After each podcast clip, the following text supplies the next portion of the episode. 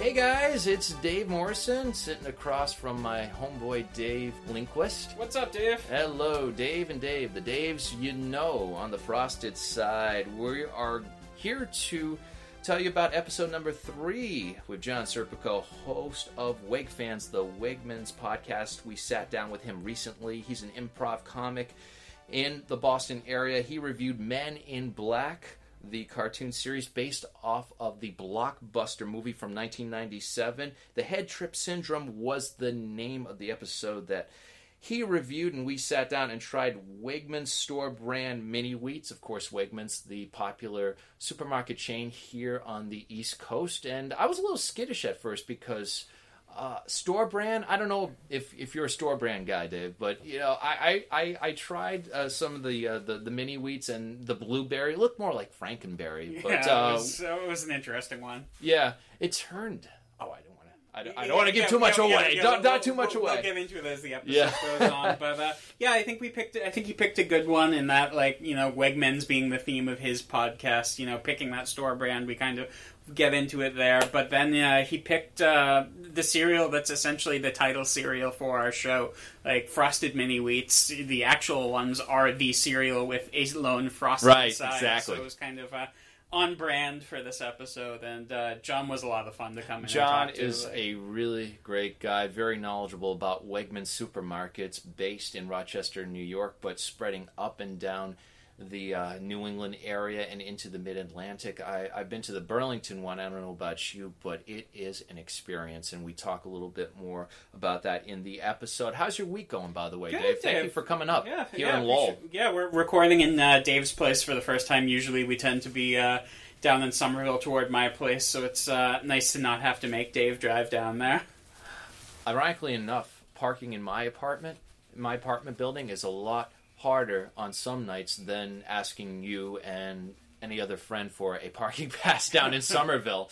It's kind of crazy, but uh, yeah, it's kind of first come first serve here in uh, Belvidere where I am recording. It's not that fancy, and my apartment is very small. It's a lot like the Simpsons episode for all you Simpsons fans out there, where Lenny is. Uh, behind a, a wall in this abandoned dwelling, and he's in his underwear eating cereal. Ironically, telling Marge, the realtor, she's uh, he's eating. He's like, "Please don't tell people how I live." Well, that's pretty much how I am sometimes with my you know with my girlfriend. She's always shocked that this apartment's so small, but uh, I'm gonna work on that. It's- it's- you don't judge, and I'm glad Dave Lindquist doesn't. One person, Dave. I I've never had an apartment that I lived in by myself, so the novelty of that alone, you, you know, that's that's something. Well, I- thank I you never for not being judgmental. And maybe when you go down and you see Jess and you're like, oh my God, that apartment was so small and so shitty, and he is a hoarder. No, I'm not. No, You've, it's. you've seen my space. MySpace is full of stuff.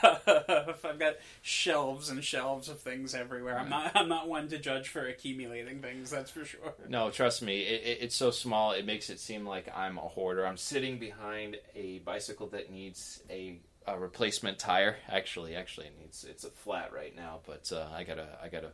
Can get on that pretty soon. But uh, sit back, guys. Enjoy episode number three of The Frosted Side with John Serpico, host of Wegfans, the Wegman Supermarket Podcast, an improv comic in the Boston area. We reviewed Men in Black, The Head Trip Syndrome. Sit back and enjoy. We're sitting here with uh, John Serpico, a friend of mine, uh, improviser and host of Wegfans, the uh, Wegmans Devoted podcast. Which, uh, my God, that was a great theme, man. Know- knowing you and your love of Wegmans. What I've learned is that you have to follow your dreams, Dave and Dave. And my my dream was to uh, dedicate way too much effort and attention to the greatest supermarket of all time. Well, let me ask you this: How did you get interested in supermarket chains? Well- that's a random open question, but Well, it, it's funny. Uh, the, the the first Wegmans I ever went to, I was up in uh, upstate New York seeing a, a Syracuse game, Syracuse football game. And right before the game, we needed to, you know, grab some stuff for the tailgate, and we went to Wegmans, and I was absolutely shocked by the fact that they had like an olive bar and a hummus bar, and everyone seemed friendly. And I had worked in a, a supermarket in another northeastern chain called Shoprite when I was a teenager, Yep, and no one at Shoprite was happy, and there didn't appear to be any kind of you know management philosophy there. so to go to a to go to a place that to me seemed like Graceland was was really quite something. So yeah, and now now we're a few episodes in, and literally all we talk about is Wegmans. That's great. Uh, so you're um, you're from New Jersey. Wegmans originated in uh, Rochester, New York, I think it is. In the yeah, yeah, I think that's that where way. they're that's where they're headquartered now. okay, Uh, I think that might be where their first store is as well. But the first one I ever went to, I think, was the Syracuse okay, location. Yeah. all right, nice. Um, and oh, sorry, Dave. Well, no, because uh, my family's from upstate New York, and I uh, think my parents even lived out in Amsterdam for a brief time, so uh, I'm very well versed in uh, upstate economics. Uh, what drew you to Wegmans over, say, Tops or Grand Union or any of those fine uh, stores? Well, the thing that separated Wegmans from everything else was probably the hot food section. Oh Yeah, yeah, I, because- I, I had a dinner of that earlier this week. Right? It's you know you can go to other you know mid to high priced supermarkets, especially northeastern chains, and get a- somewhat similar shopping experience. But you know the, the the thing about Wegmans is you can do all of that and then sit down and eat dinner for an hour. Yeah. And you never feel like you're being rushed. You just kind of make your way through and and have a nice time of it. And yeah, that's what I, I mean. That's what I loved about it. And then I um, a few years ago I got my MBA, and kind of the last paper I wrote was on the you know kind of retail economics and you know how you know kind of low margin companies retain employees. And I learned a lot more about how you know Wegmans does that. Like Wegmans and Costco both put a lot of effort into retaining employees. They give them great benefits. You can really make a career out of it. You can spend a decade at Wegmans or Costco or a place like that and Wegmans and Costco are still making money Yeah, so it's and, not and like they're growing, going- Yeah, and they're- growing, they're- like they're crazy. Spread around here in Boston, every, every year or so, Mm-hmm. there seems to be a new store popping up. But it, but it's not like um, it's not like when Krispy Kreme tried to enter the market and just flooded it all at once. They seem measured and sort of strategic with it. It's like you'll know the store's coming for a long time beforehand, and it's not like three or four popping up in one area at the same time. They, and I they think seem to have a plan. Yeah, oh yeah, I think a lot of that is the fact that you know Wegmans management is is smart. They know that opening up a supermarket is a years long investment, and so they're really going to think it through and find a good location and open up and say, okay, we're going to be here for fifty years, and you know that's what they're doing to to some success. So it, it it's just funny because I um you know I have both sides of my family have kind of very different relationships with food. I think, and by both sides of my family, I mean both my grandmas. You know, because they they're the linchpin uh, linchpins of each side. My grandma on my dad's side, you know, kind of lives to eat. Like she enjoys food. She enjoys cooking food. She Well, who doesn't? my grandma on my mother's side, who instead of living to eat, she ate to live. She Right. legitimately hated eating, and Oh, wow. Well, she kind of hated everything. Um, nice lady to her family, but she hated everything, and um, and so you know, I think I gravitated more towards my my dad's side of the family in terms of my relationship with food, where I think food can be an event. I think food could be a hobby. Um, you know, I- have a Wegmans podcast. Like that's why. You know, I I have it because I appreciate it, and so a lot of you know a lot of my my favorite memories involve sitting down and eating a meal with friends or oh you know like sitting down with a big bowl of cereal and watching saturday morning cartoons like those are those are things that are these linchpin experiences in my life And, and we're going to get to that in a second. Uh, but so Wegmans isn't just an upstate New York uh, phenomena, or here in New England, especially over in Chestnut Hill or Northborough. Yeah, they're across uh, the Mid Atlantic as well. yeah i have uh, i have uh, nephews down in virginia and when a wegmans opened there it was very exciting and strengthened my relationship to my nephews That's great. Um, I, I love hearing your nephew bonding stories. Your Oh, uh, your your trip to PAX East with the o- older one uh, Yeah. sounded like quite a bit of fun. It was. Uh, I mean, for for for an- anyone listening that doesn't know what PAX is, PAX is a big kind of video game and board game convention. And a number of years ago, Wil Wheaton was like a keynote speaker at it. Yeah, it's a whole thing. Um, but he said um, his famous quote that they've used again and again was "Welcome home," and you know the idea it's like PAX is your home, like it's all these people that love video games and board games and role playing games as much as you do. And you know, my nephew, uh, my oldest nephew in Virginia, loves all of that stuff, and so to you know fly him up here to Boston, you know, his first time on a plane, fly him up here to Boston, and then just immerse him in his favorite things for three days was amazing. That's great, man. and I introduced him to a bunch of crazy food, which for me, huge deal. Um, we went. You're playing that role your grandmother did. so- I am. I am. I am not dissimilar to my my my beloved Grandma Rose. Uh, yeah, we took him to. Well, so, um, so quick anecdote. Uh, Oh, you know, please. at at PAX there are. Uh, food trucks outside. It's at the Boston Convention Exhibition Center in South Boston, the big, enormous space station looking thing.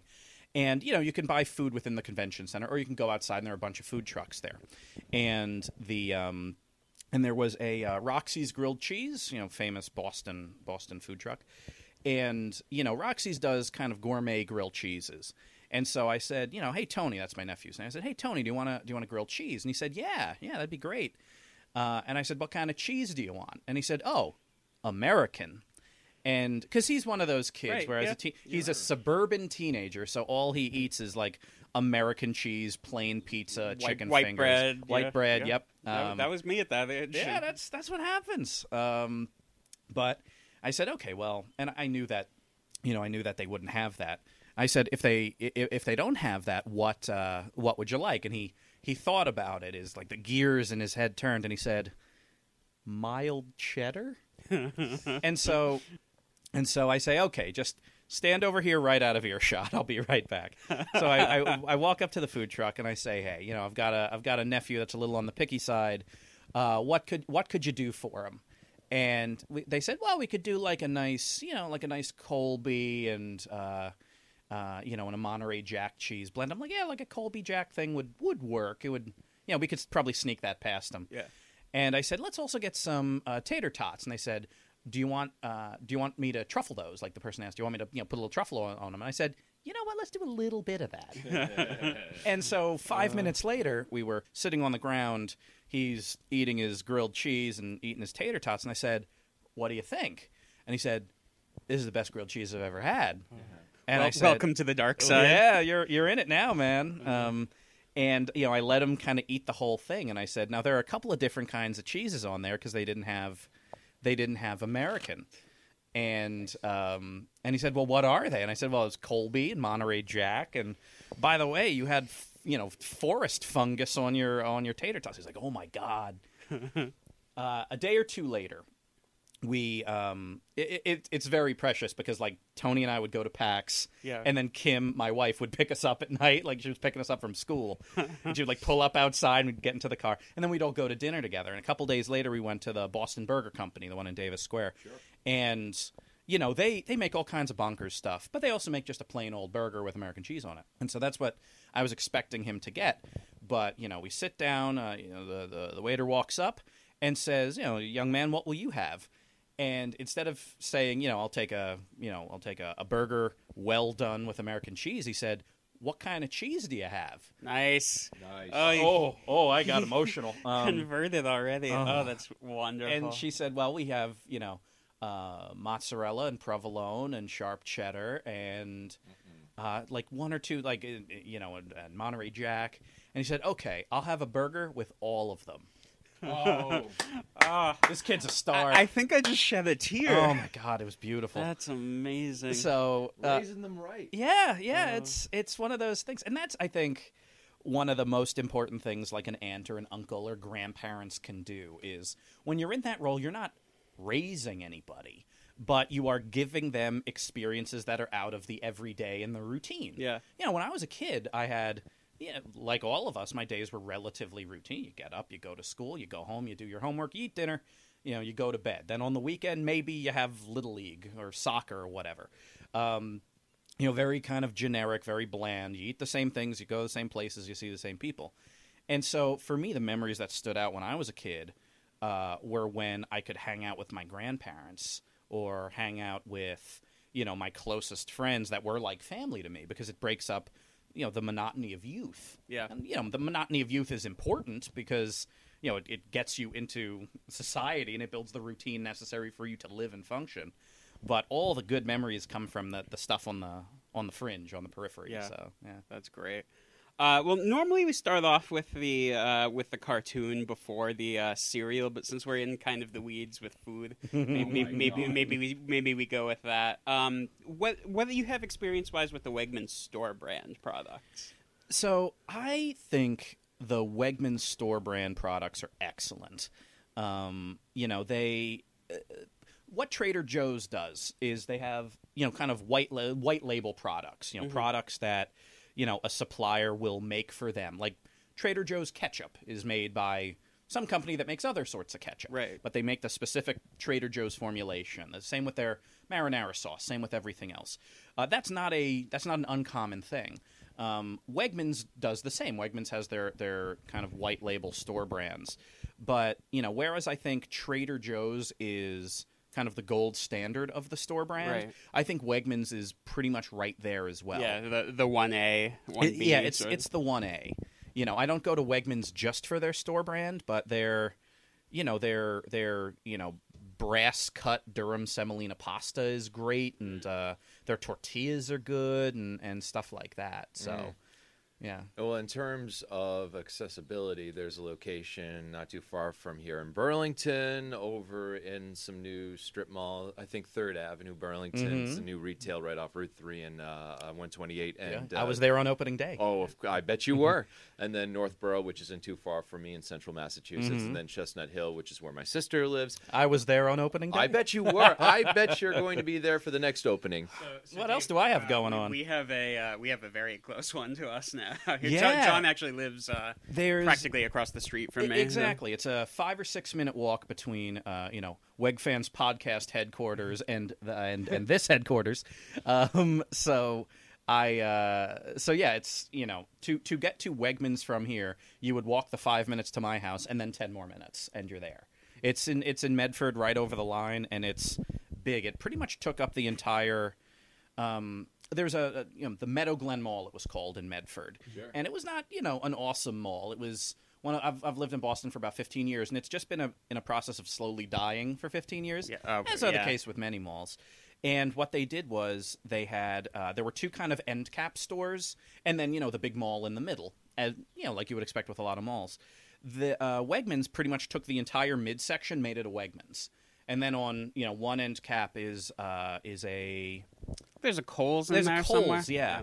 I was gonna say Lowe's, but no, it's a Kohl's. Which, by the way, I'm all about Kohl's now. Yeah. I, I, I'm, I think I'm just getting some splash affinity since it's right next to Wegmans. like I'm in a good Wegmans mood. It's the the proximity. Yeah, and I'll, and I'll go to Kohl's and I'm like, oh my god, I can get a polo shirt for seven dollars. I think Burlington Coat Factory is going to be a little pissed off when they hear this. Yeah, well, they if they want to sponsor me and give me some Yeah, Wegmans right. coats, um, and then the other side I think is a like a Sports Authority or you know, an- Are they still store around, like that. Sports Authority? I think so. Yeah, it's one of one or Dick's Sporting Goods. Uh, Maybe, maybe it's but one of yeah, those. I think it's Dick's Sporting Goods. I think Sports Authority uh, went into liquidation. Oh, rest in Gotcha. peace. Yeah, Uh, I um I went in there I think once to get like a, a pellet gun for a Yankee swap or Oh. something like that. But fun. Mhm. Uh, so, if anyone's hearing any odd, odd uh, bits of audio here or there, my cat Ivy has uh, cl- climbed onto the uh, podcasting table and has a uh, big, big affinity for John here. you're just gonna have to deal with it, America. I've She's, made a uh, friend today. She's a little obsessed. Mm-hmm. Um, so this one's a little interesting because we actually haven't uh, before and now covered the namesake of the uh, frosted side. We, we we have not done frosted mini wheats or, or you know shredded wheat or anything along those lines. But uh, we're we're going to be uh, sort of broaching the namesake with the uh, Wegmans store brand. So I've got here is. Uh, Frosted bite-sized shredded wheat, Mm-hmm. uh, and I, so I- close I- you can't tell the yeah, difference. right. And I uh, I picked up the uh, blueberry flavor as well.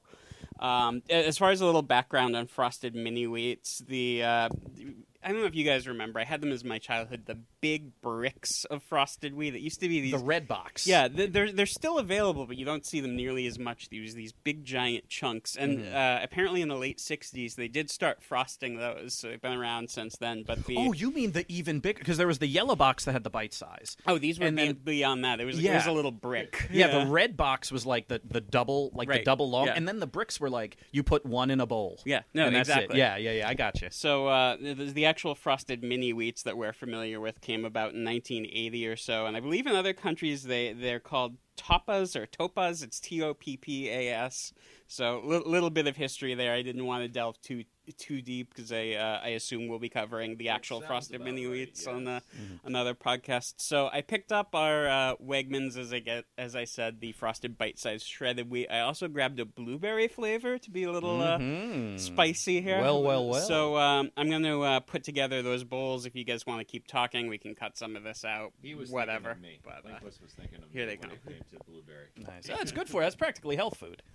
so, uh, so John, I've got uh, we're uh, no dairy milk here right now. I've got an almond milk and a coconut milk. Any preferences? Oh, coconut milk. All right. Hey, why not? Dave's uh, Dave here's a vegan with nut allergies, so uh, coconut milk tends to be our default. Though, Dave, do you want it j- dry or just with a splash of that? I, I know you're not a big milk on uh, cereal. Hand it over right here. So if we're talking about blueberry and coconut, I think I'm getting more used to the idea of having a splash of coconut milk Mm, inside my mm. cereal. And this is the first time you talk about being a picky eater. I was a picky eater growing up. I didn't have pizza until I was eight years old. I don't know what it was. It was texture, and we were talking about this um, in uh, an episode last week with, week with Kevin Harrington, um, who, who's a comic here in Boston. Ke- uh, Kevin and I uh, and Dave, we we talked about this, and uh, I I just got freaked out over the the texture of pizza as a kid, and uh, I was very picky. When I, I would go to family out in uh, out in Pittsburgh, out in, in, in near Rochester, or we go back up to Amsterdam, or we go up to the Adirondacks, and we stop at McDonald's. I'd have to have a hamburger, nothing on it, no pickles, no ketchup, Wow. no cheese, Hey. no American, no provolone, no mild cheddar, fries, and a Coke. And then, um, then when I started eating, getting more in, uh, into meat, I would get, I would have the the Big Macs and all of that, and it wouldn't be a big problem. And now I'm vegan, so. Mm-hmm. So then uh, So can I just control your uh, destiny. Like a, I did a whole 180 degree Mhm. turn. yeah, it's you know I, It was I know just weird. Texture freaks people out, and it freaked me out growing up as a kid. I thought I was an odd duck, but No, I, I think you know uh, an aversion to certain textures is really kind of a defense mechanism uh, that that a lot of kids Thank you. have. Um, Dave and Lindquist, everyone. uh, He's bringing yeah. us the frosted mini wheats with blueberry, Some and it looks good delish. stuff. Yeah, I was thinking we start with the uh, crazy one, kind of get an assessment there, and Yeah, then maybe uh, yeah. take it from there. So. I, I think all our listeners are aware. Uh, eating on mic noise is coming up. I apologize in advance. Skip forward Well, a couple seconds. I'm if not, going to move but, the mic away. I'm just going to get people it- right it- into it's this. It's a serial podcast, so uh, deal with it. It's more like Frankenberry. yes, it does. oh, that's Hmm. bold. Mm-hmm. I'm um. I'm a, maybe it's the uh, coconut milk, but I'm a little confused here. There's a lot going on. You know what I love about about you know the flavoring of of cereal, like you know, Lucky Charms and stuff like that, is there's you know grape flavor and blueberry flavor, but really when you translate it, it's purple. This Like, is purple flavor. This Yeah. is purple flavor, and I like purple flavor. Yeah. Uh huh. So, um, our first uh, trial episode, Dave and I each uh, picked a cartoon and cereal for each other and kind of did that. And we picked up this cereal that was pink donut flavor. It, it was not strawberry donut flavor. It was not, you know, cherry or what have you. It was just pink donut flavor. And good on them for owning it. this you- flavor is pink. Be who you are. Live live your truest self. Um, yeah, that's that's great. You know, I I don't like I don't like when food pretends to be something it's not. Um, by way of an example, and this I, th- this may be controversial because I, I'm talking I'm talking to a you know a, a proud vegan, but I don't. Li- Don't mind the wheat flakes in John's throat here. Yeah, that's- said I was poor, proud? Poor, poor, poor planning on my part. Most of them are in my lungs. Uh, but the vegans? I'm yeah, sorry. the Viet- that's just a ton, ton of them. Um, Damn. is- I, I don't like when, you know, when someone says this is a, this is a, you know, this is vegan turkey, this is vegan chicken. Mm-hmm. Don't call it that. Call it literally anything else. I'm fine with calling it a field roast. Mm-hmm. Fine with calling it soy rizo. A vegan sausage is fine because a sausage could have anything in it. But if you're saying, "Oh yeah, this is vegan meat crumbles," no, you're a vegan. You're not eating meat. Just own it. Own it. You're going to have some kind of crumbled, textured protein product. It's not meat. Don't call it meat. Be who you are. So I, I need to ask you, Dave, as a well, vegan, it's what are your thoughts? Well, Ian, it's funny that you bring that up because I got into a heavy discussion with a friend of mine uh, who said that uh, vegans are so preachy, and it's kind of to the non sequitur of this conversation. And I don't really like to talk about being vegan, and I usually hide the fact that I'm vegan at work or in social situations. Sometimes I'll, say I have a dairy allergy or a meat allergy, but I don't really like to pr- uh, preach it because I can't stand preachy vegans. But in terms of what you're asking, whether or not we should call it uh, turkey turkey bacon or not tur- or turkey substitute, you know, whatever helps me identify the texture of food, and I, uh, because because there is chicken, there is fake chicken out there, and there is fake there are fake buffalo wings, and I think for vegans it just helps them to substitute what they want to eat, but maybe there's a moral or ethical dilemma, and you know that was the big thing that I talked about. I got into the discussion about ethical because you know we all know that humans come first, and I don't want to get into a too you know side conversation because we're here we're here to have fun, but you know what it is. I know, fuck vegans, right? No, no. c- consider me convinced. That's that's exactly that's exactly what I wanted to hear. Change my mind. You're like the guy, the, the little meme, the guy out in the in the park. meme. Well, oh my there's, uh, and I just learned about this. There's a um, uh, like a Reddit channel, like a Reddit. Um, I don't, I, I'm not on Reddit. I don't know what they're called. There's a section of Reddit um, where people show up and ask people to change their mind. They'll they'll post a like, "Hey, I you know, I firmly believe that we should remove cars from cities. Someone change my mind." And you know, people come in and they they lay down these incredibly well reasoned and thorough and comprehensive and very respectful, um, uh, you know, treatises. And if the original poster's mind is changed, that poster will give that other person a badge. Oh, wow. And so the the goal is to earn badges by, and you're not going to earn badges by being like, you know, screw you, jerk, you suck. Um, it, you're going to be like, well, let's ad talk hominem attacks. ad hominem attacks. Yeah, you're actually going to engage in debate. And so, you know, whenever I ask a question like that, it's never a loaded question. Like if I ask someone that knows more about something than me, I want them to to set me straight. Um, and so, you know, it's uh, I've been watching Westworld, and one of the things, in, yeah, one of the things in Westworld that I love is in season one there was a lot of talk about like the maze. There's a maze in Westworld, and Sure. they kept saying, you know, Pete characters in the show kept saying like, oh, the maze is not for you. The maze is, you know, the maze is not for you, the human in Westworld. The maze is for the hosts in Westworld. And so when it comes to, you know, vegan branding, like this is vegan turkey, this is vegan chicken, this is vegan meat crumbles, that's not for me. The maze is not for me there. The maze is for customers to replicate texture uh, and hopefully application.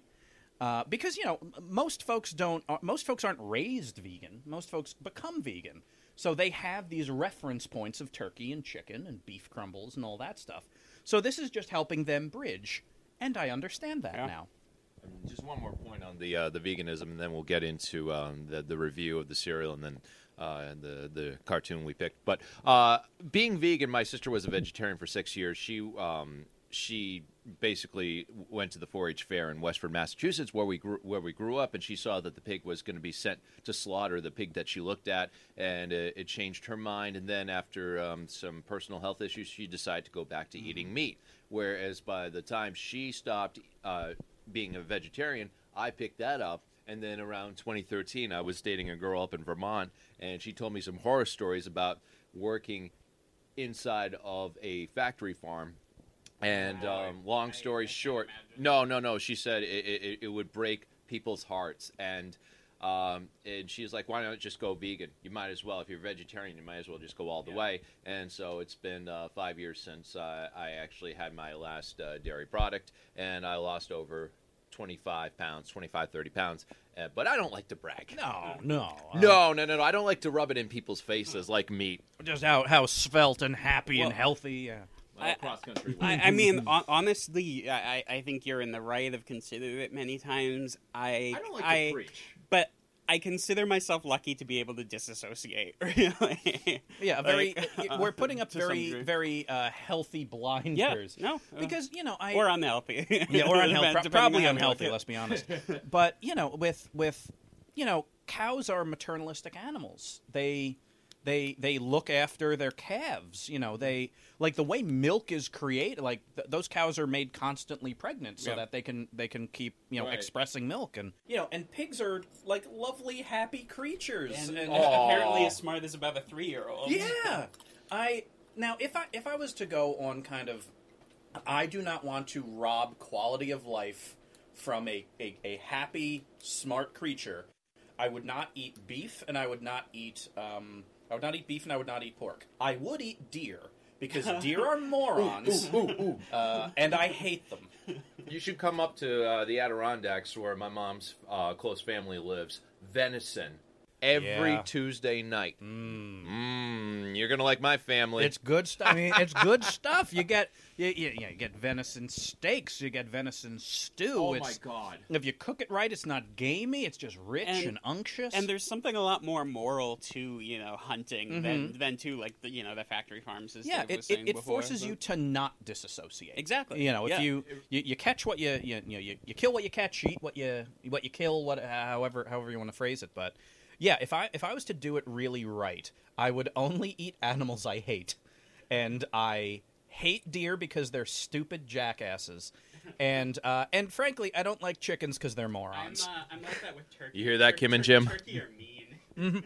Turkey are mean. Well, it also reminds people of what it was like before we had factory farming and before we had veganism, when hunting was a necessity. And in many rural parts, especially in northern New England and northern New York State, you have mm-hmm. to live off of hunting and gathering because Yeah. hunting is still a necessity in rural parts of this country.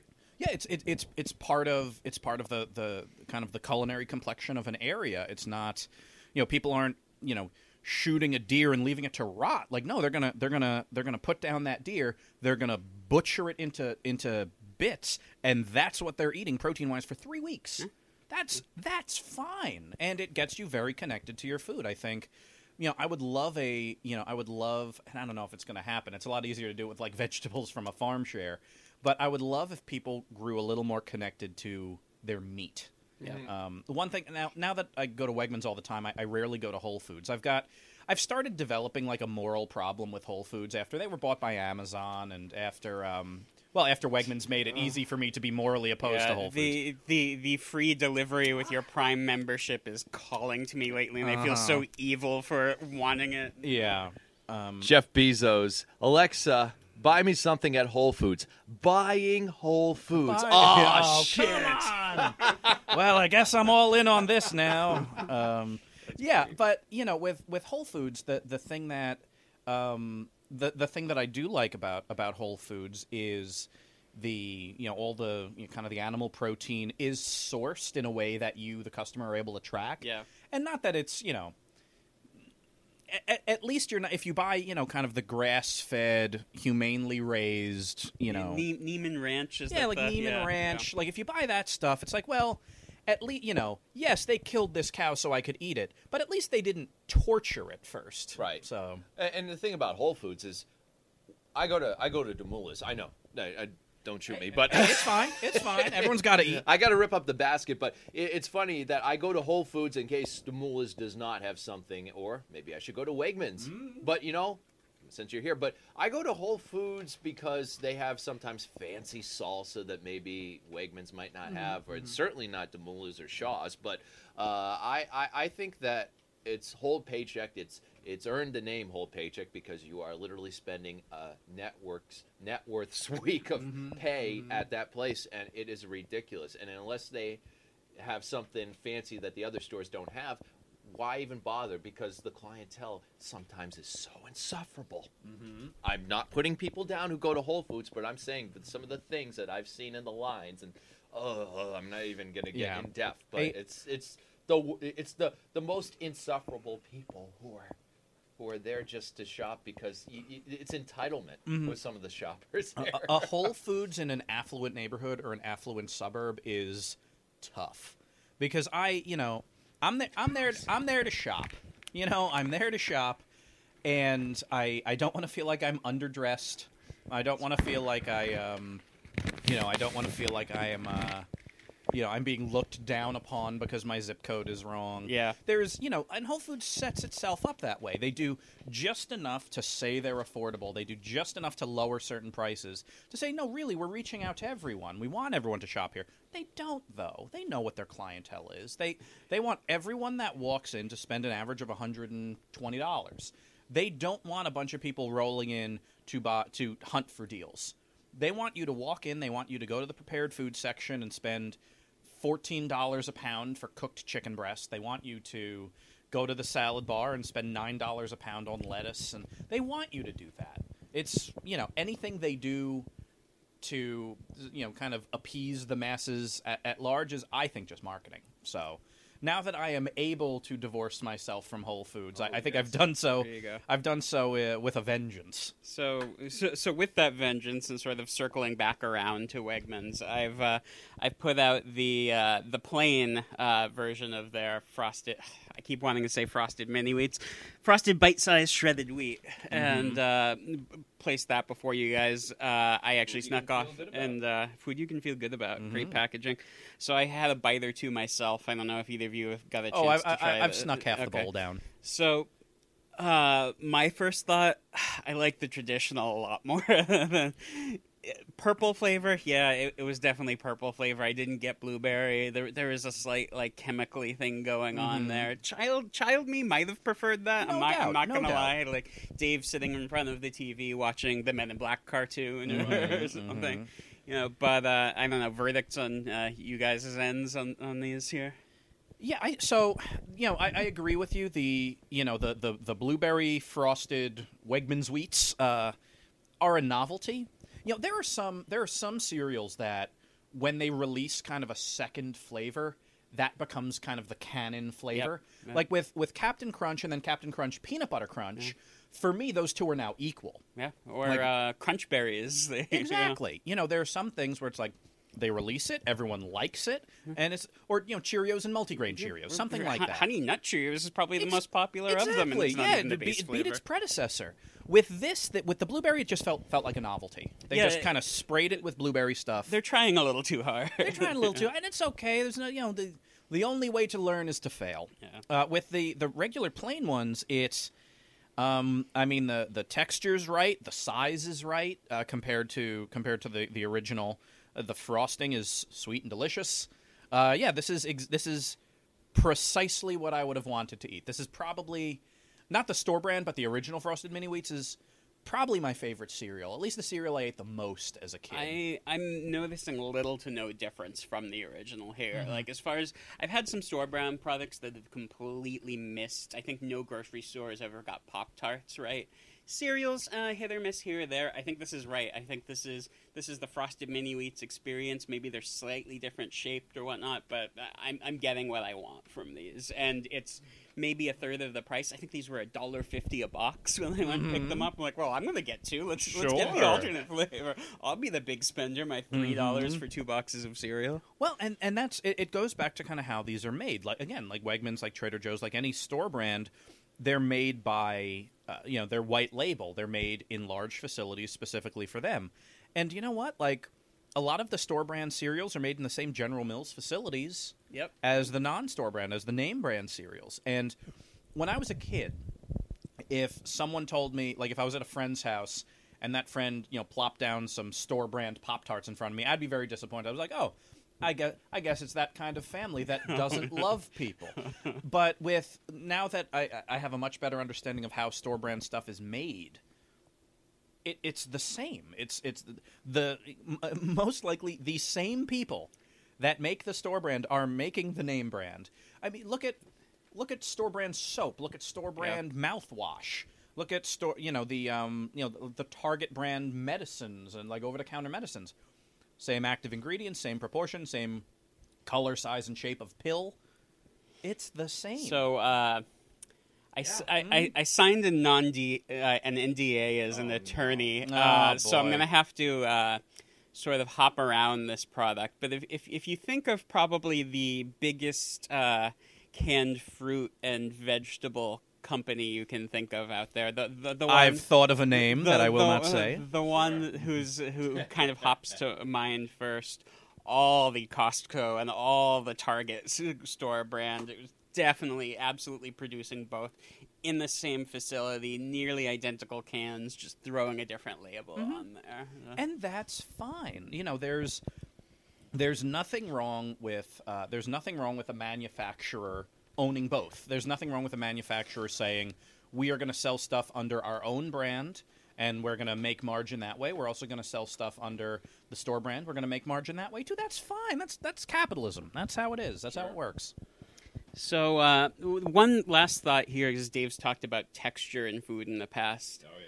Frosted mini wheats are an interesting one, man. They, uh, I think, unlike any other cereal, you you have them how you want them, depending on how much milk they're soaking up. They're they're texturally like very interesting with with just the splash on them or dry as i would snack on them dry sometimes. You've got that sort of crunch and that you know that dryness you heard earlier with john's throat.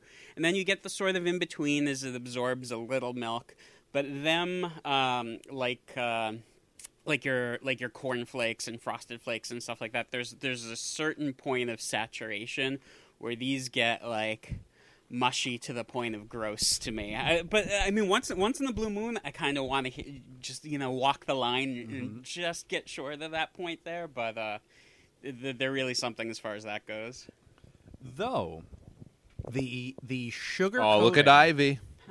Ivy would like some of the blueberry, and that's okay. Ivy, what's your take? What's your mm-hmm. synopsis? thoughts? And mm-hmm.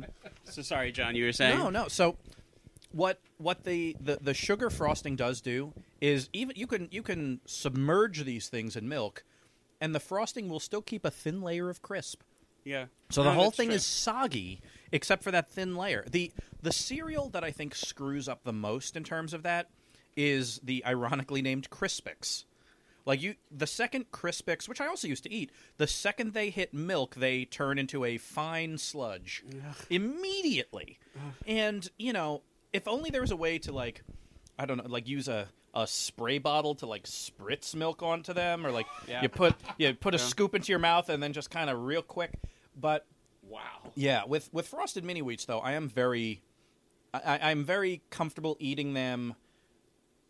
Not when they're super super crisp, like when they're just past. Yeah, yeah. There's, let there- the- there's that the little perfect in between point. There's that window, and I'm willing to go way past.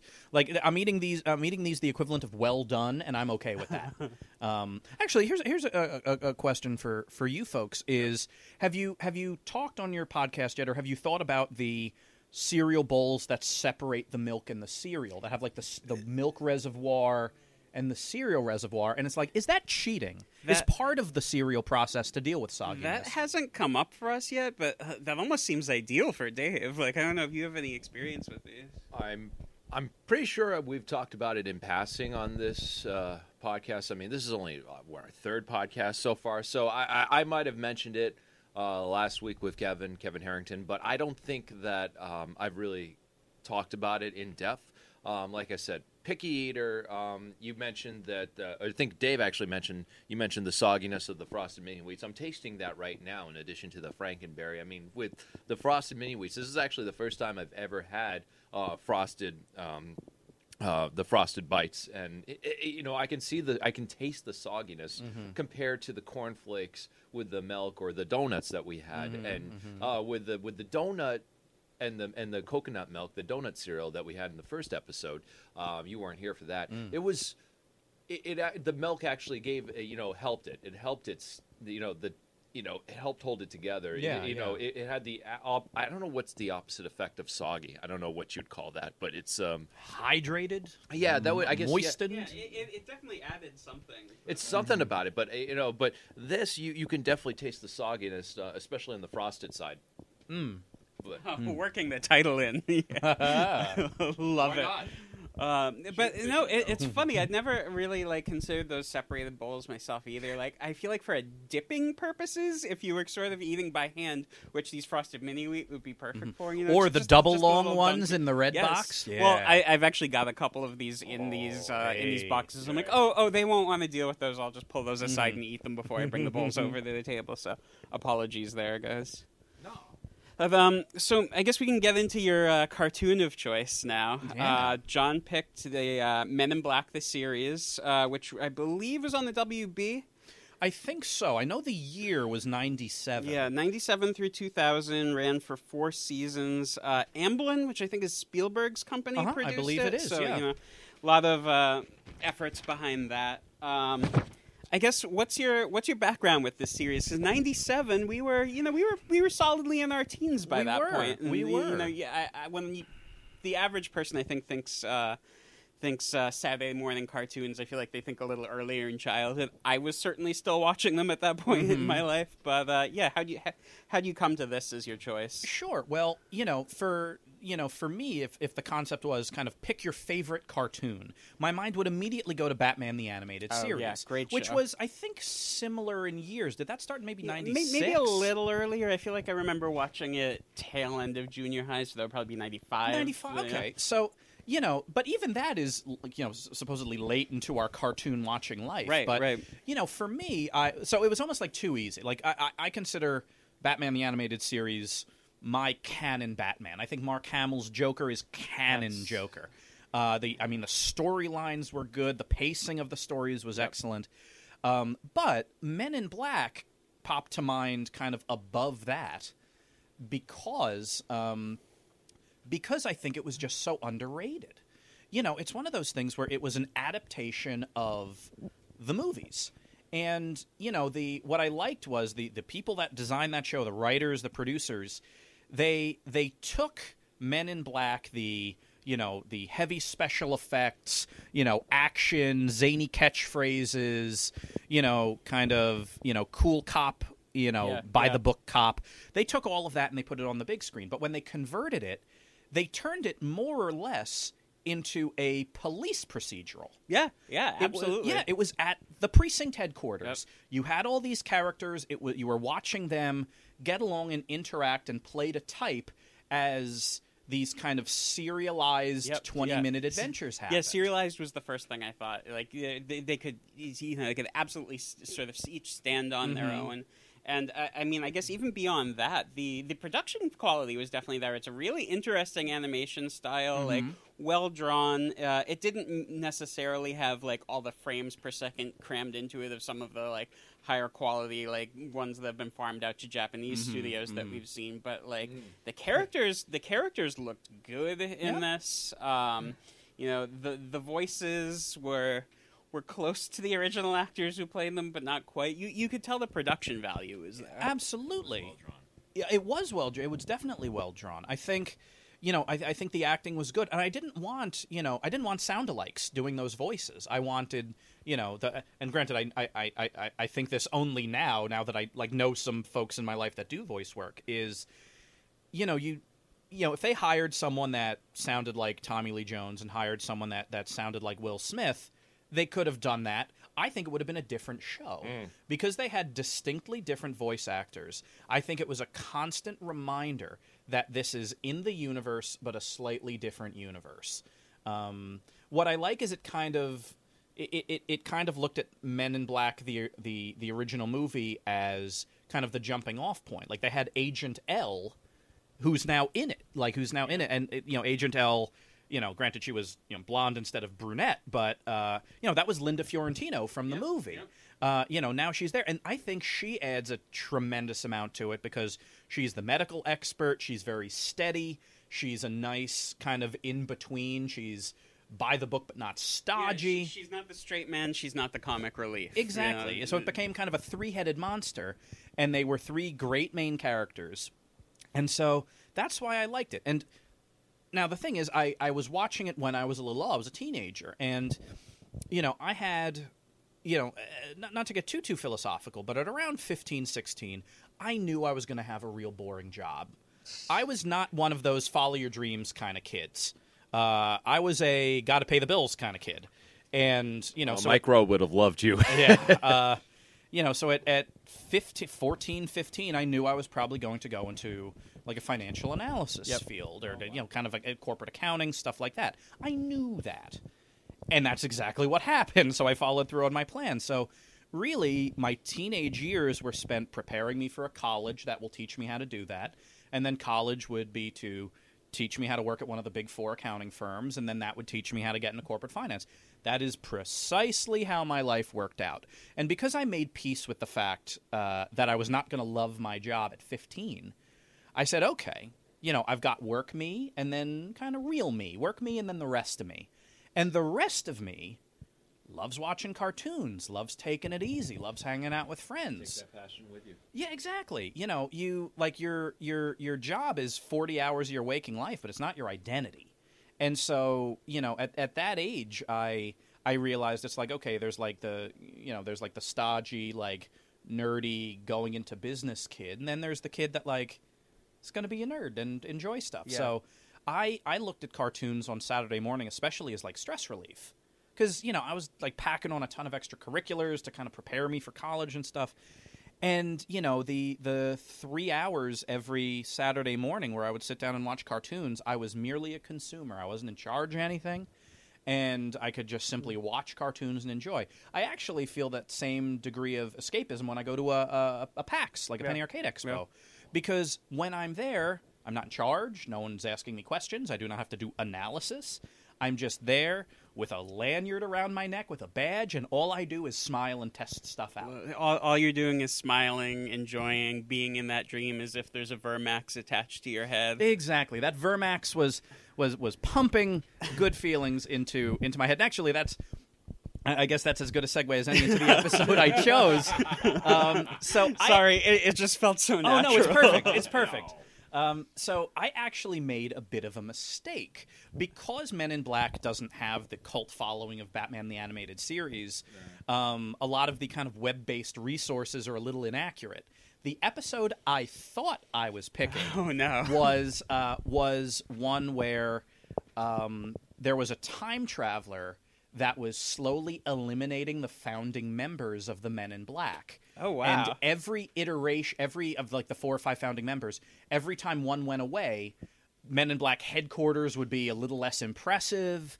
And like people would have no idea who this person was. I remember this. I, oh, I didn't regularly watch this show, but I remember this episode. Exactly. It was just really well written. It and- was yeah. It was essentially what was that Joseph Gordon-Levitt Bruce Willis movie Looper? Looper, It yes. was Oh essentially Looper, where changes were happening and no one would be aware of them, but the world was different. Like that horrifying scene at the beginning of Looper where they were like removing the guy's limbs to get him to. Like that's how it was in this episode. It was really smart writing, and eventually the only person that was left was Agent J, and the Men in Black headquarters, instead of being this giant underground facility, was literally like a rented office in an apartment complex in New York with file cabinets and like one person typing. That's great. And so it was one of those things where like they, you know, they needed to solve the problem while over the course of the episode having less and less resources and less and less knowledge. It was brilliant writing. And this is a child's cartoon. so that that writing quality, I think, segues pretty well into the episode you accidentally end Mm-hmm. up picking. Which, uh, you know, spoiler alert, uh, I think a film also may have come from. Right. This, Yeah. this, this, this movie essentially is, or this episode essentially is Inception. Without a doubt. so, you know, the episode that I thought I chose was essentially Looper before Looper. Yeah. The episode that I ended up choosing was Inception before Yeah, Inception. this There- is uh, the tenth episode of the first season.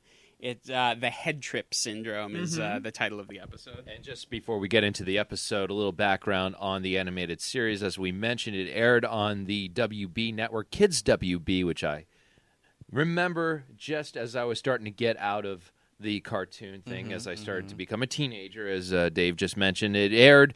Uh, the original uh, run of the series, there we go, October 11th of 1997 through June 30th of 2001. Sorry, I thought I was uh, I thought I was a singer mouthing it for a second. um, um, what a dynamic voice cast! And I'm just uh, scrolling up here on Wikipedia. Ed O'Ross, uh, Gregg Berger, Keith Diamond, Jennifer Jennifer Lien from American History X. Uh, she was the sister Davina. Um, Jennifer Martin, Charles Napier. Uh, yep, from the critic and um, Who's of in everything? Who was yeah. he yep he was uh, Blues Brothers of course and uh, Vincent D'Onofrio Law and Order Yeah. Criminal Intent Yeah, yeah, yeah. yeah what an amazing voice cast right there it's it's really you know the the for me the production value is in things like that i i don't want to watch a cartoon because it looks cool i mean it, needs to there's a minimum level of Yeah. looking cool Yeah. but I've I touched need, on it before, but certain like filmation stuff from the early '80s, where you're getting like you know three or four cells a second, Yeah. stilted movement. yeah it's that's a little rough Yeah. um, but you know i like i want to be compelled i want to look at this as like a 20 minute play Yeah. and you know the kind of things you can do what i love about um, what i love about cartoons generally is you can have these great voice actors that perfectly encapsulate the character and they don't look anything like the character Yeah. I, I, I recently went to a panel, uh, conveniently enough, at PAX because we're staying on brand there. Um, there was a game. Um, you remember the Masters of Orion series? That kind of space. It was like a Oh, that space. sounds so familiar. Why can't I picture it? it's this? like Risk in space. You go from yeah. planet to planet. Yeah. You're taking over planets, and it's resource management. This is you're moving. PC, right? It's a PC Okay, game. yeah. And they recently, a few years ago, kind of relaunched a Masters of Orion sequel, kind of sequel slash remake. And uh, Alan Tudyk did one of the voices, and a So- bunch of some of his voice work. The the the, the king in uh, in Wreck It Ralph. Mhm. The- uh, his his uh, his robot and I Robot. yes, yeah, Um, absolutely. and heck, he was in uh, he was in Rogue One. Yeah. Like Oh, Alan that Tudyk, was a great robot. I know. Alan Tudyk is often in terms of like because it's just especially when he's a voice actor, you're just isolating his voice. He does some of the best acting yeah. in any movie he's in. Absolutely. Like with with with uh, iRobot, iRobot was. Um, uh, you know, I, Will Smith is a professional, Right. but you know, Will Smith didn't dig down to his like you know Ali, like his Ali Right. levels of gravitas. He just played like a cop on the edge with Yeah. a robot arm. Right. Like, and so you know, Alan Tudyk was dancing around him, throwing jabs the whole movie. And but, but anyway, like so this this panel about Masters of Orion, it was ostensibly about Masters of Orion, but it was really this group of voice actors who had done voices for the game talking about voice acting. I found it absolutely compelling. And one of the um, one of the voice actors, I can't remember his name, so I'm not going to try, said that um, you know he he was kind of a like a leading man type in Hollywood, and so all of a sudden he was you know, and he he said something like this. He said, you know, I was playing the you know I played the heartthrob, and then I played the handsome lawyer, and then I played the veteran lawyer, and then I played the judge, and then I played the Right. old judge, and then I played the president, and then I didn't play anything anymore. And he said that you know once I started doing voice acting, I was playing the leading man again. I was playing the heartthrob.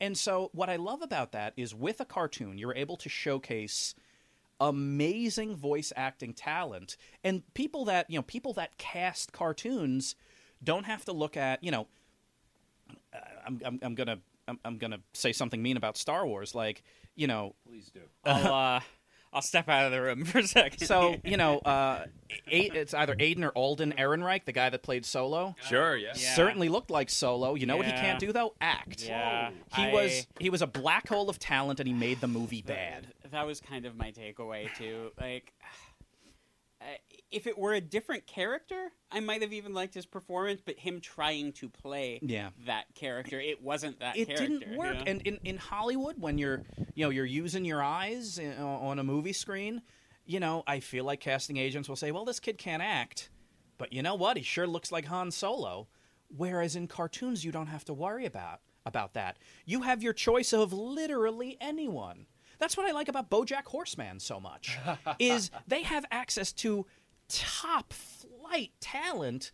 You know they come they get to come in in pajamas and record their lines. Like they have uh, you know they had j.k simmons do a character on bojack and Oh, yeah. all these you know these oscar winners um, know and I, I love that that's what i love about cartoons generally But it's not stunt casting either. Like some of the bigger movies out there, you'll you'll get those big names who you know it's a paycheck. You know, you're Mm-hmm. like, oh, we Gwyneth Paltrow is one of these characters. Come see our movie. We paid her five million bucks so we could you know get her in the credits for this. Exactly. Yeah. Uh, So it- you're it's paying not, for her to you do the press tour. Exactly. Yeah. Exactly. Well, it's kind of like this with the series because I'm looking at Tony Shalhoub. He played Jack Jeebs season one on the uh, Men in Black animated series, and he was replaced by Billy West uh, throughout the remainder of the series. And Billy professional West Billy West. does everything. Mm-hmm. and, and so yeah, like with uh, the trick is when you're when you're casting voices in big like you know a Hollywood movies, sometimes you get that stunt casting, and you're not again. It's, it's for the press tour. You know, it's like so, uh, and it, it's so Anna Kendrick can go on Jimmy Kimmel. Exactly. Anna Kendrick is great and an exceptional voice actor, and she's terrific. But you know, you you know, you can cast really whoever you want when you're dealing with the slightly less kind of revenue and pressure intensive world of like television cartoons. Every single one of those people on Men in Black, I'm sure the producers and casters wanted there. Yeah. They were like, this is our number one choice. This is our number one choice. This is our number one choice. It comes out in the acting.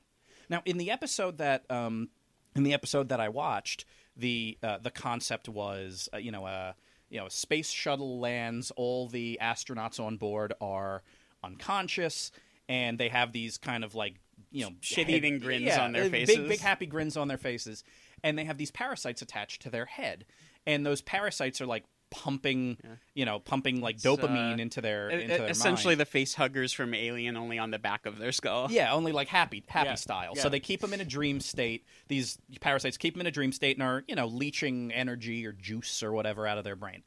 And so, you know, one of them gets attached to Agent K, and so Agent L needs to use like kind of a uh, you know, like a dream invasion helmet to go into Agent K's subconscious and try to wake him up. It's very it was very much like Inception.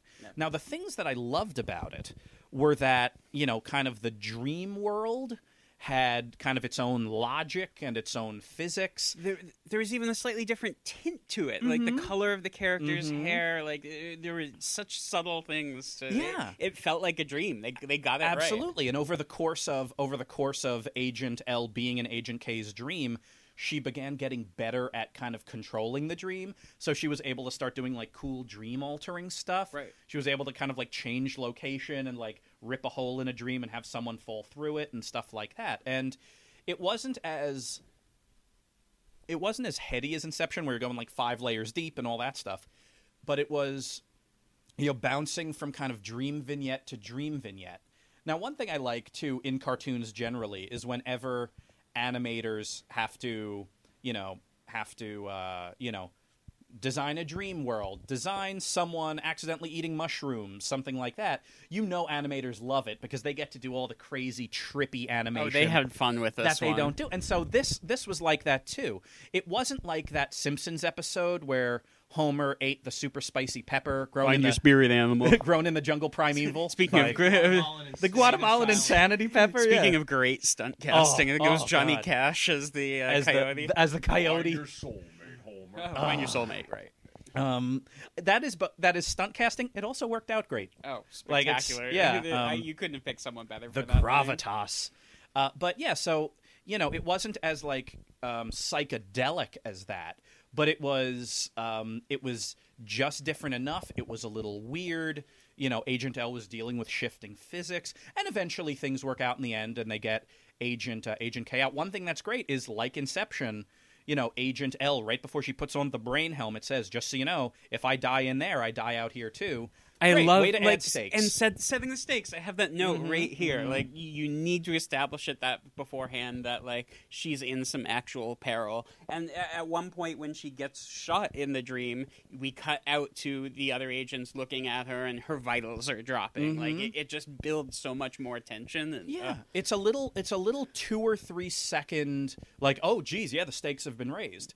Now what I like too about especially the Saturday morning cartoons of our youth um, is you know they were 21 minutes with credits, so you're dealing with probably a 20 minute story, and the best ones use an economy of movement, an economy of words, and an economy of plot like a like a poem, like a poem. You know, with, with poetry compared to a novel. In poetry, there's no wasted words. Everything has purpose. Every every movement is scripted. Everything is important.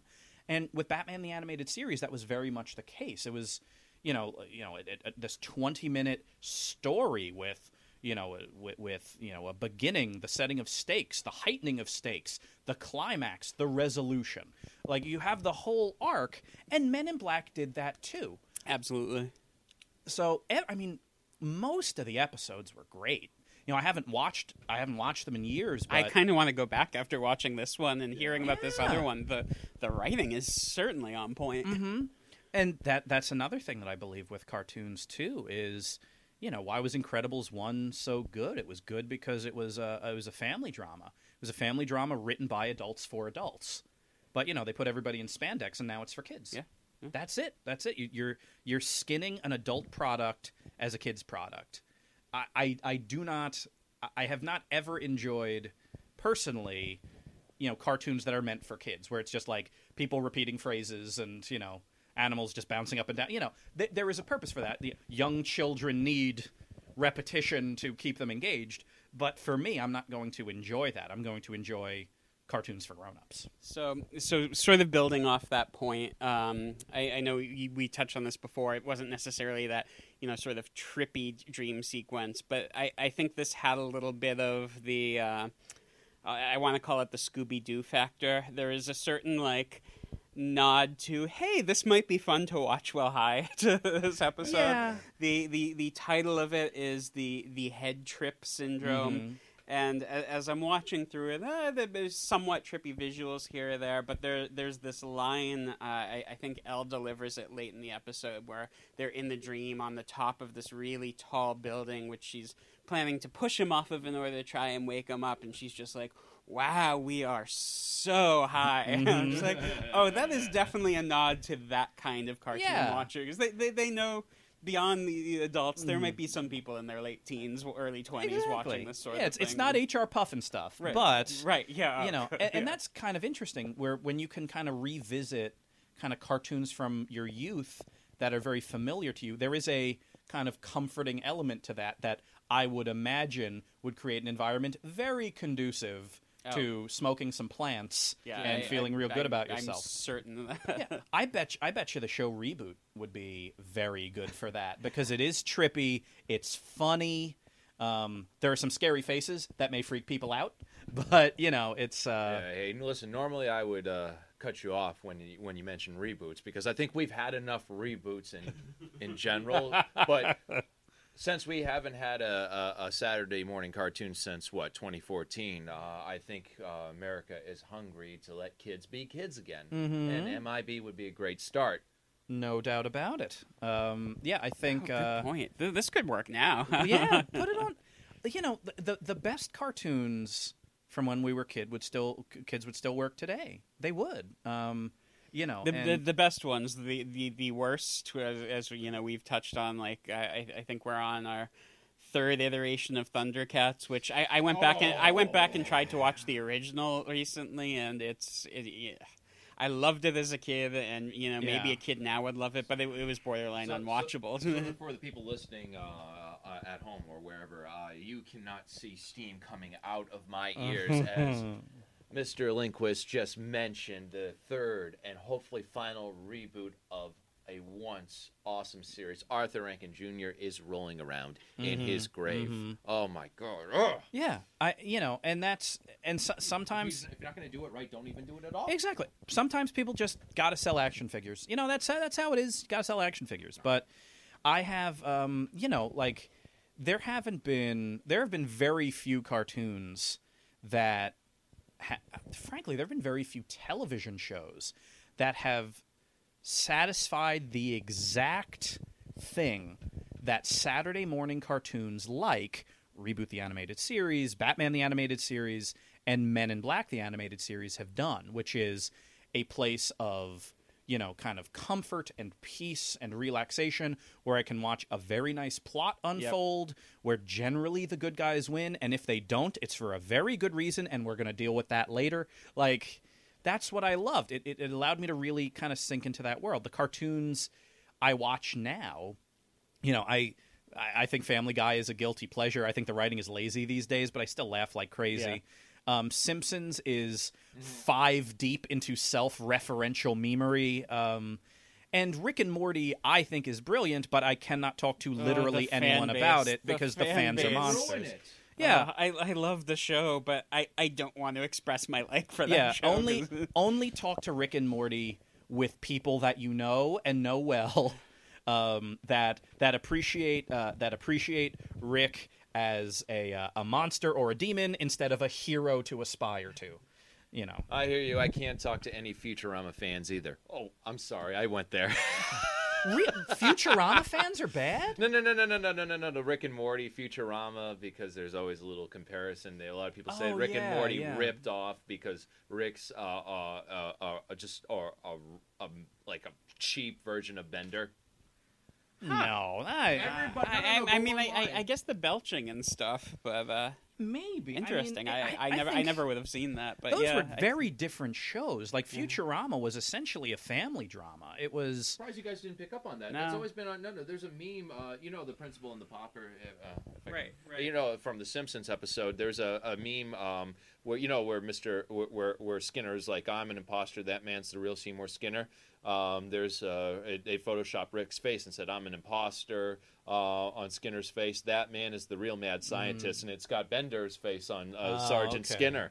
I'm like, I, I just think of him as a, a drunk, drunken Doc Brown, which which I think the, Well, the that- pilot was originally. That was the point. Is it was it was Doc Brown heavily inebriated, and Morty was Marty, Marty, yeah. a a kid who has no reason to be hanging out with an old scientist. Right. Uh, Exactly. You know, uh, so um, uh, quick quiz: Does anyone remember the name of the Seymour Skinner imposter? Oh, we should know this. He, he- fun fact: Dave and I met at the Simpsons trivia night. Nice. so are you talking about uh, this uh, the, the principal's real name? Yeah, principal's Armin Tamzarian. Armin Tamzarian. It was in the back of my head. If you gave me like twenty minutes, it would and have popped the out. reason why I remember that so clearly is at the time that was the first time I ever tried to get a novelty email address and it was already taken. There was is already like an great. Armin Tamzarian Tamzarian. at netscape.com or Uh, whatever. I, and I was e- so disappointed. every couple months, uh, I check because you can check for specific copy is license plates. and, uh, your copy is. Mm-hmm. I, uh, every couple months I look and see if uh, whoever has the Bort license plate has given it up in Oh, Massachusetts. man. and then it's like, That would be nope, Nope, they still have it. Still have Bort. Um, with a, with a license plate that specific, at least you know it's it, it has a good home. Yeah, it, it's in good hands. No one lucked into Bort. Right. Like someone made a conscious decision. Um, so I guess we've basically covered all my notes here. One last thing I wanted to touch on is, so I don't remember the the intro music to Men in Black the film, and I'm not sure if it was the same music or not. But the intro song was cool. I think it's the first cartoon we've covered that didn't explain the premise of the mm-hmm. cartoon in the songs. It's lyricless. It's sort of of its time. There's a hint of that '90s techno to it, but it, but it was just kind of cool music. Yeah, and, it was like, a it was a day in rare. the life, little sixty second like you know you just see what's going on Yeah, at the Men in of Black the best headquarters. of, yeah. a little best of, and that for me, I think that's a more mature choice. Um, Batman the animated series is opening is the same. It's not. Oh uh, yeah, that's true. yeah, I it's just thought of that. it, it's it's um you know it's uh kind of art deco instrumental big band like that that just makes the buildings seem bigger and the shadows more ominous with men in black it it set the stage for a a playful but not zany buddy cop police procedural yeah, exactly, Yeah. exactly. Well, just closing uh, because we all know the uh, MI, uh, MIB, the original film, had uh, Will Smith um, uh, sampling Patrice Rushen uh, "Forget Me Nots" from 1982, um, and uh, the, Oh, yes. Yeah, yeah, Send yeah, it to me, yeah. Forget Me Nots. We And I'm not. I'm not going to sing it because uh, that would wipe us out. But um, so uh, honestly, I love how, uh, as you guys have mentioned throughout the, the the podcast, I love also how the series was very different. It had a different feel than the actual movie. I mean, I don't know if it would have made it better. But uh, when I watched, because I did watch i- i- uh, um, on my days off, I, I, I got a feeling that you know part of me wanted it to be like the the exact movie because I loved the movie when Mm-hmm, it came out when I was 13. But I'm kind of glad in retrospect that they made it very different from the the, the actual franchise series. Yeah, they they made it work for television. They took all the elements that worked and and made it a television show. And you know, I would uh That's why the GoldenEye video game works. Is they didn't recreate the movie GoldenEye. They took GoldenEye. They said, okay, there's going to be a James Bond in it. There's going to be a big dam full of water in it, and someone's going to jump off that dam. And everything else, they're like, great, we're just going to make a great video game now. Absolutely. and So- it's why those things hold up. I, Yeah. I I'm planning my uh, my bachelor party for next month, and GoldenEye is going to be a component. That's gonna- of that's gonna be a Klobb-heavy bachelor party. Twenty something years later. Dou- double fisting Klobbs and beers. Uh, no, no, no Oddjob. Mm-hmm. But um, Yeah. Hey, you're you're the bachelor. You can make that rule. No odd Right. job. uh, uh, slappers only. Sla- uh, slappers only. slappers only. All Oddjob. I'm I'm not that kind of monster. no, no. It's supposed to be fun. Know. So, uh, John, thank you again for coming in. We really appreciate Uh, it. it's my man. pleasure, Dave and Um, Dave. And again, everyone can uh, tune into John's podcast, Wegfans with Marcella, and uh, it's it's a great listen. And how many episodes are you on? You've got you've put out a few now. Yeah, we're up to uh, we're up to four. The last Nice. one came out, I think, right at the beginning of June. It's it's semi regular. Yeah. Um, but I'm trying to anytime Wegmans does something cool, I at least will try to put like a little Facebook Live video up. Yeah. But yeah, it's uh it's fun. It's a nice leisurely listen. That's nice. Yeah, we're we're in the process of sort of hoarding these before starting to release them. Mm-hmm. So hopefully we haven't said anything too much to date this. But um, so in addition to that, I, I guess if anyone's local to Boston, John's also a uh, live performer. If you want to uh, give them places, they may be able to find you. Yeah, I will happily plug that. So I feel like this this audience would probably really enjoy the fact that there is a there is an improv comedy show uh, inspired by Magic the Gathering called Magic the Gathering the Show, and that that performs at uh, Improv Boston once a month. And also uh, performs at uh, Comicazi, the awesome comic book store in Davis Square. Oh, I love And- that space. Oh my god! Like just to be able to do nerd comedy surrounded by action figures, um, and uh, and yeah, and I I mean really any anything you see at Improv Boston is great, whether I'm in it or not. But uh, yeah, I try to try to stay busy with uh, with all of that.